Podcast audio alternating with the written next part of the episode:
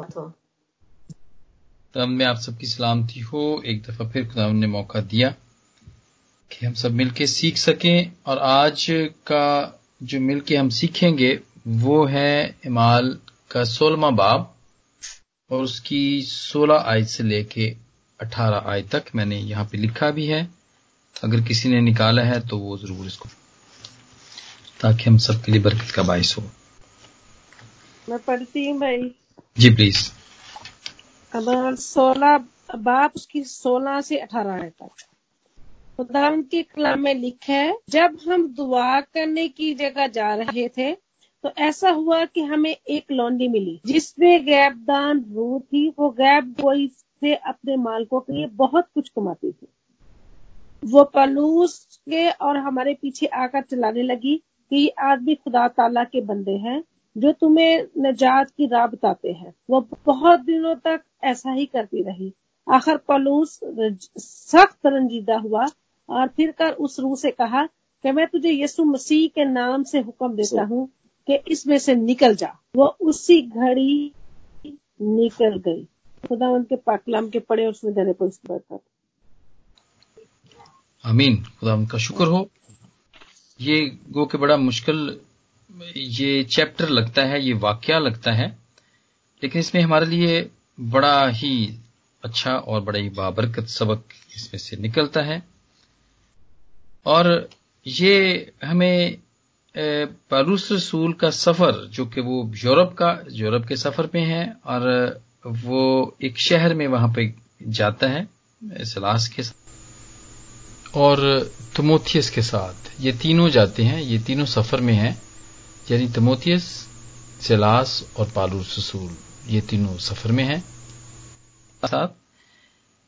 और वहाँ पे ये वाक्य होता है और ये दूसरा वाक्य है।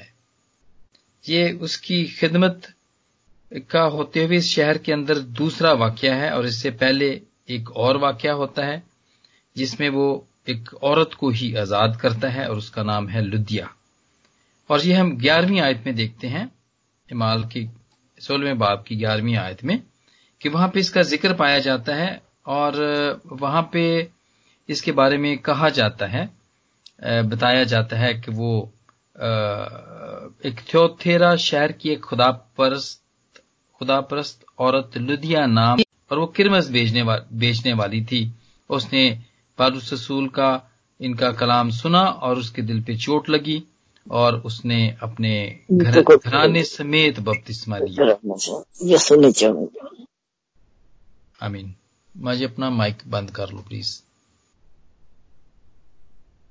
और ये जो अभी हमने ज़िक्र सुना जो कि सिस्टर ने दिलावत की ये हमें यहाँ पे पता चलता है कि ये एक ऐसी एक लॉन्डी है जिसमें गैब दान रू थी।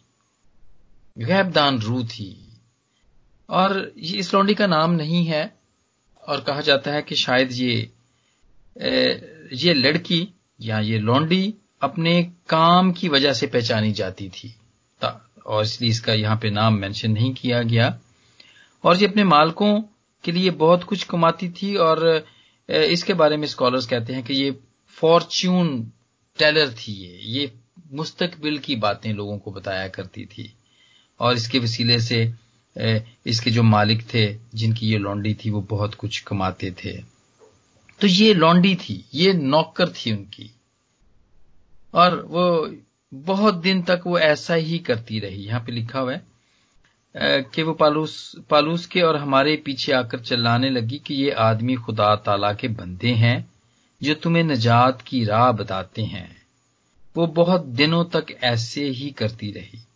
आखिर पालूस सख्त रंजीदा हुआ और फिर कर उस रूह से कहा कि मैं तो यस्सु मसीह के नाम से हुक्म देता हूँ कि इसमें से निकल जा और वो उसी घड़ी निकल गई।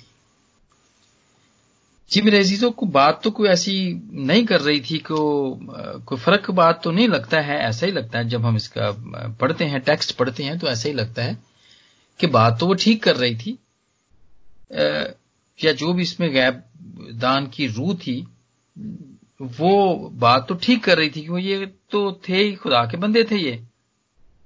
लेकिन फिर यहाँ पे ये सवाल उठता है कि उसको निकालने की क्या ज़रूरत थी? उस पर रंजीदा होने की पालूस रसूल को क्या ज़रूरत थी? जब मैं इसको, मैंने मुख्तलिफ़ स्कॉलर्स के, उनकी, उनके उनके पढ़े, उनके ख्यालात पढ़े तो मुझे पता चला कि ये ग्रीक के अंदर जो, यहाँ पर ये जो खुदा ताला के बंदे जो यहाँ पे लिखा हुआ है, उर्दू के अंदर लिखा गया है, वहाँ पे वहाँ पे ग्रीक के अंदर जो इसका मतलब है, वो मोस्ट हाई गॉड के हैं।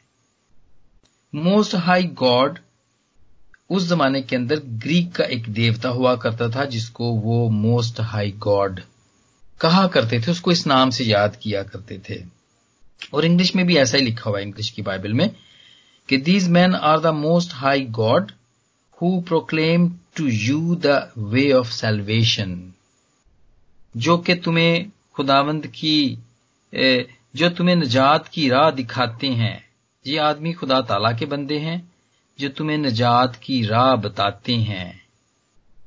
तो उसके अंदर रू तो वो, ये कह रही थी, लेकिन वो बड़ा इसको मिक्स कर रही थी। वो जो कि इब्रानी का जो यावे है या जो होवा है, वो इसके साथ नहीं जोड़ रही थी। एक ख्याल ये पाया जाता है कि वो इसको मोस्ट हाई गॉड जो कि वहाँ का देवता था, उस वक्त का ग्रीक देवता था, उसके साथ जोड़ती थी और फिर इसके बाद ये कि वो यावे के साथ इसको नहीं जोड़ती थी। वो ये नहीं कहती थी कि ये होवा के ये बंदे हैं और तुम, और तुम्हें जो निजात की राह दिखाते हैं।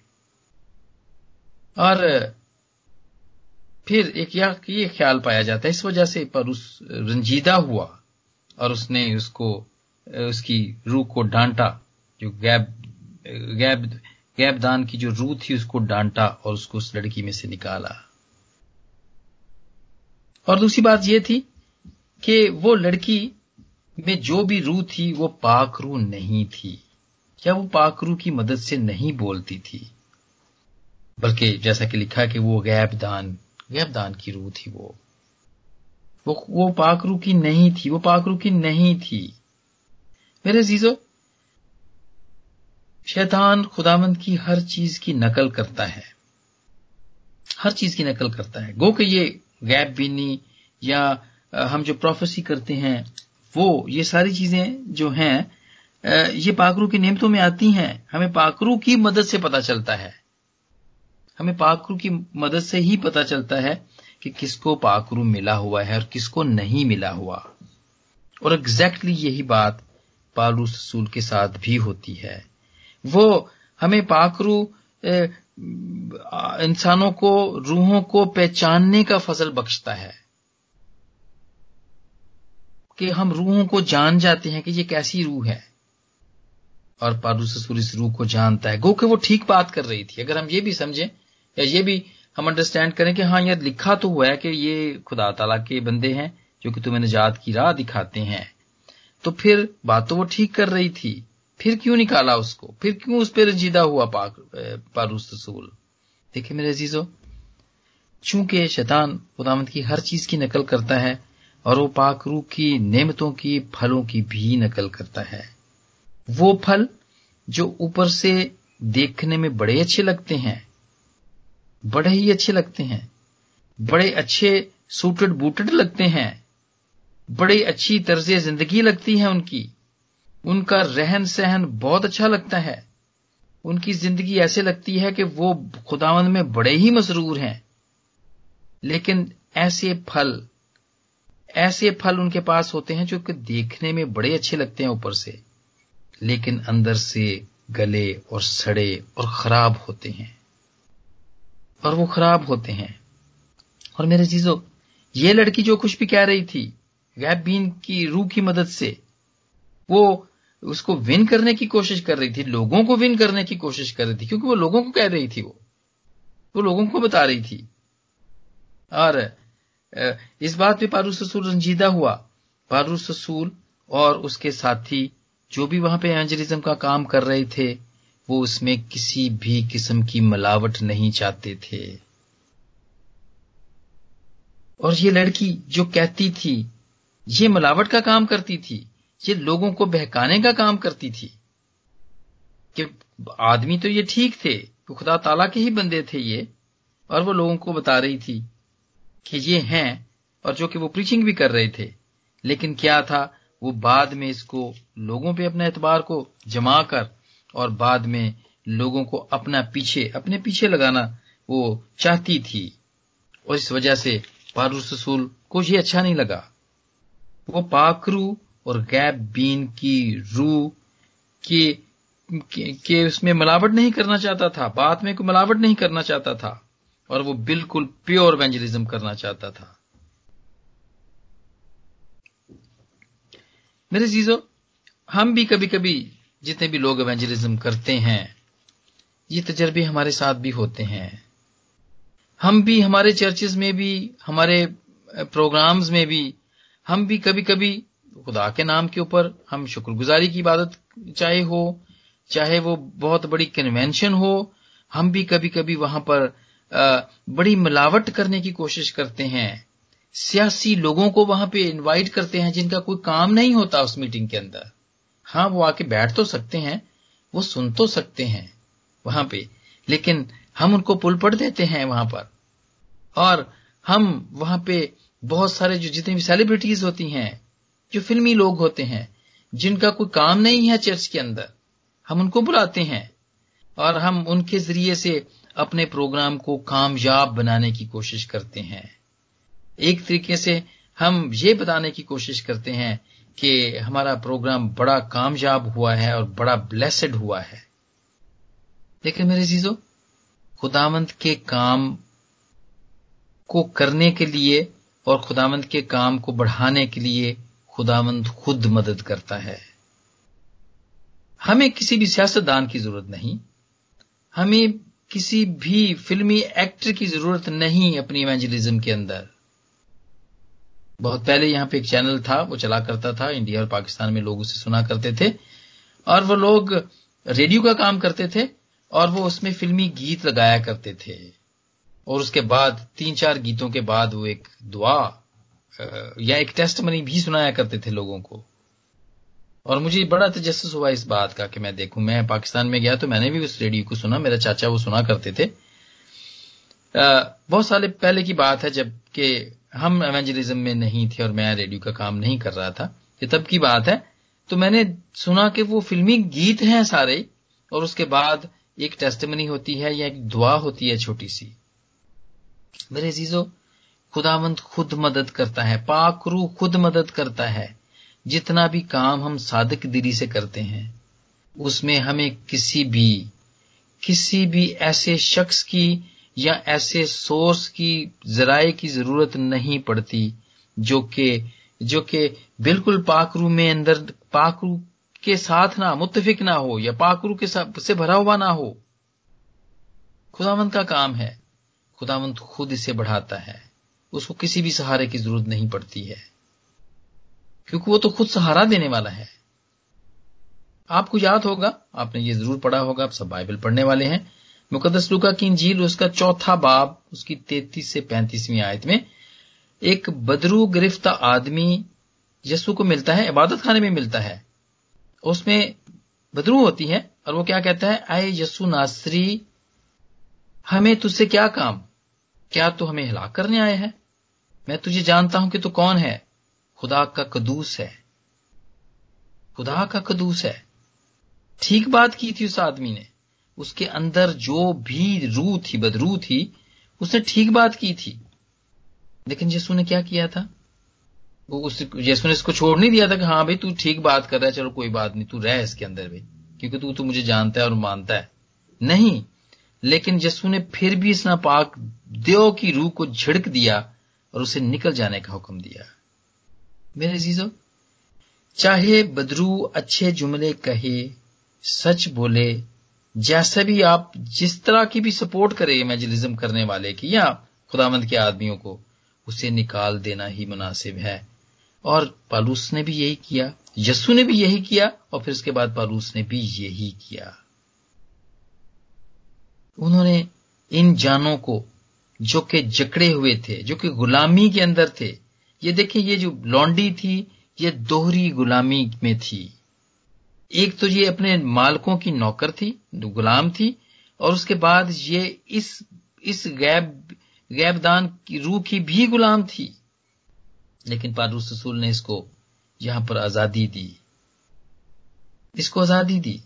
और बाद में कहा जाता है बाइबल के अंदर तो नहीं है, लेकिन एक रवायत पाई जाती है, लिखा जा कहा जाता है कि इसके बाद चूँकि इन, इनके मालकों ने तो पारूस रसूल को और उनके साथियों को सिलास को और दूसरों को पकड़ के जेल में डलवा दिया था और क्योंकि ये लड़की उनके काम की नहीं रही थी तो उन्होंने इस लड़की को इसको फिर लुधिया ले गई थी।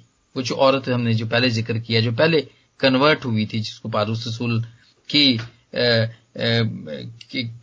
के कलाम सुनाने से जो जिस पे असर हुआ था और सारे घराने ने बपतिस्मा लिया था वो इस लड़की को ले गई थी। ये लड़की दो तरीके से आज़ाद हो गई थी। एक तो जो दुनियावी मालिक है, वहाँ से आज़ाद हुई और उसके बाद वो जो गैप बीन की जो इसके अंदर रूह थी, उससे भी ये आज़ाद हो गई। और हम, मेरे अजीजो, हम लोग भी इसी तरह ही कभी कभी बहुत सारी चीज़ों की गुलामी में होते हैं। हम जकड़े हुए होते हैं। और हम हम भी गुलाम होते हैं। बहुत सारी आदतें हम में ऐसी होती हैं। बहुत सारी हमें लत लग जाती हैं। हम इनको छोड़ नहीं सकते। हम कहते हैं जी सुबह सुबह उठ के मैं जब तक सिगरेट ना पी लूँ तो मेरी तो मेरी तो आँख नहीं खुलती है। मैं बेड टी जब तक ना पी लूँ हम सॉरी अगर कोई भी आप में से बेड टी लेता हो तो आ, मेरी आँख नहीं खुलती है। और मैं खाने के साथ जब तक पेप्सी या कोक ना पी लूँ, मेरा खाना नीचे नहीं निकलता।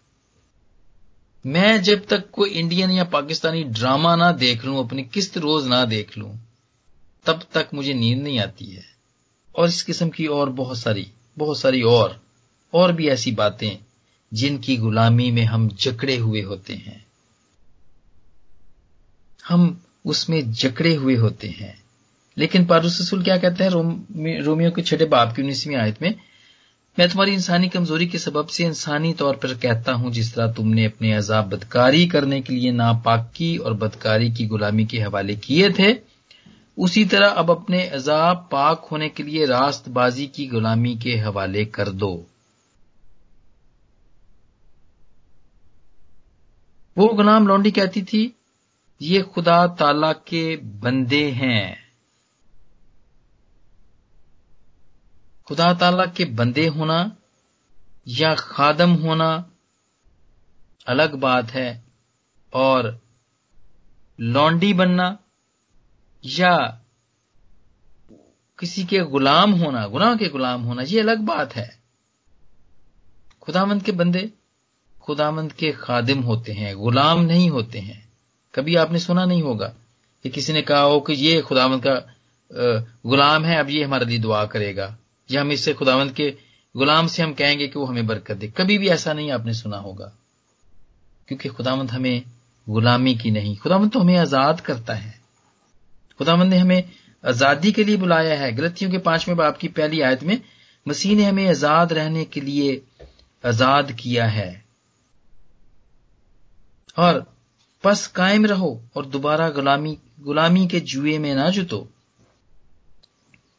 और इसी तरह खुदावंत खुद ये बात कहते हैं जो मुकदस यूना की अंजीर उसके आठवें बाप की बत्तीसवीं आयत में, कि अगर तुम मेरे कलाम से वाकिफ होगे तो तुम मेरे सच्चे शागिर्द ठहरोगे, और सच्चाई से वाकिफ होगे, और सच्चाई तुमको आज़ाद करेगी।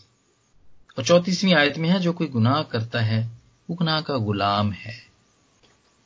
लेकिन जो खुदावंत को कबूल करता है, और उसके चरणों में आता है, वो उसका गुलाम नहीं होता है। वो खादम होता है, वो रसूल होता है, वो शागिर्द होता है, वो दोस्त होता है, क्योंकि खुदावंत खुद कहता है कि मैंने तुम्हें दोस्त कहा है, मैंने तुम्हें दोस्त कहा है। मेरे जीजो इस बात को जानने की बड़ी ज़रूरत है।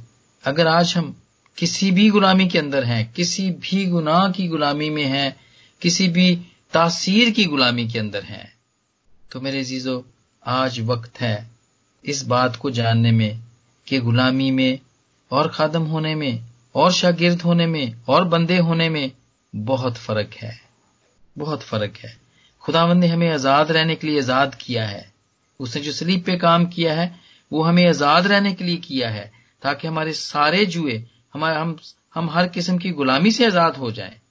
और वो खुद यही कहता है कि दोबारा से फिर गुलामी के जुए में ना जुटो और आज हमें खुदामंद हर किस्म की गुलामी के जुए में से खुद निकाले और हमें अपने आप को देखने का भरपूर फजल बख्श दे कि आज हम जिस, जिसके भी गुलाम हैं, हम उस गुलामी से छूटें और शागिर्द हों और खुदामंद के बंदे कहलाएँ और खुदामंद के दोस्त कहलाएँ। खुदामंद हम सबको बरकत दे। आमीन। आमीन।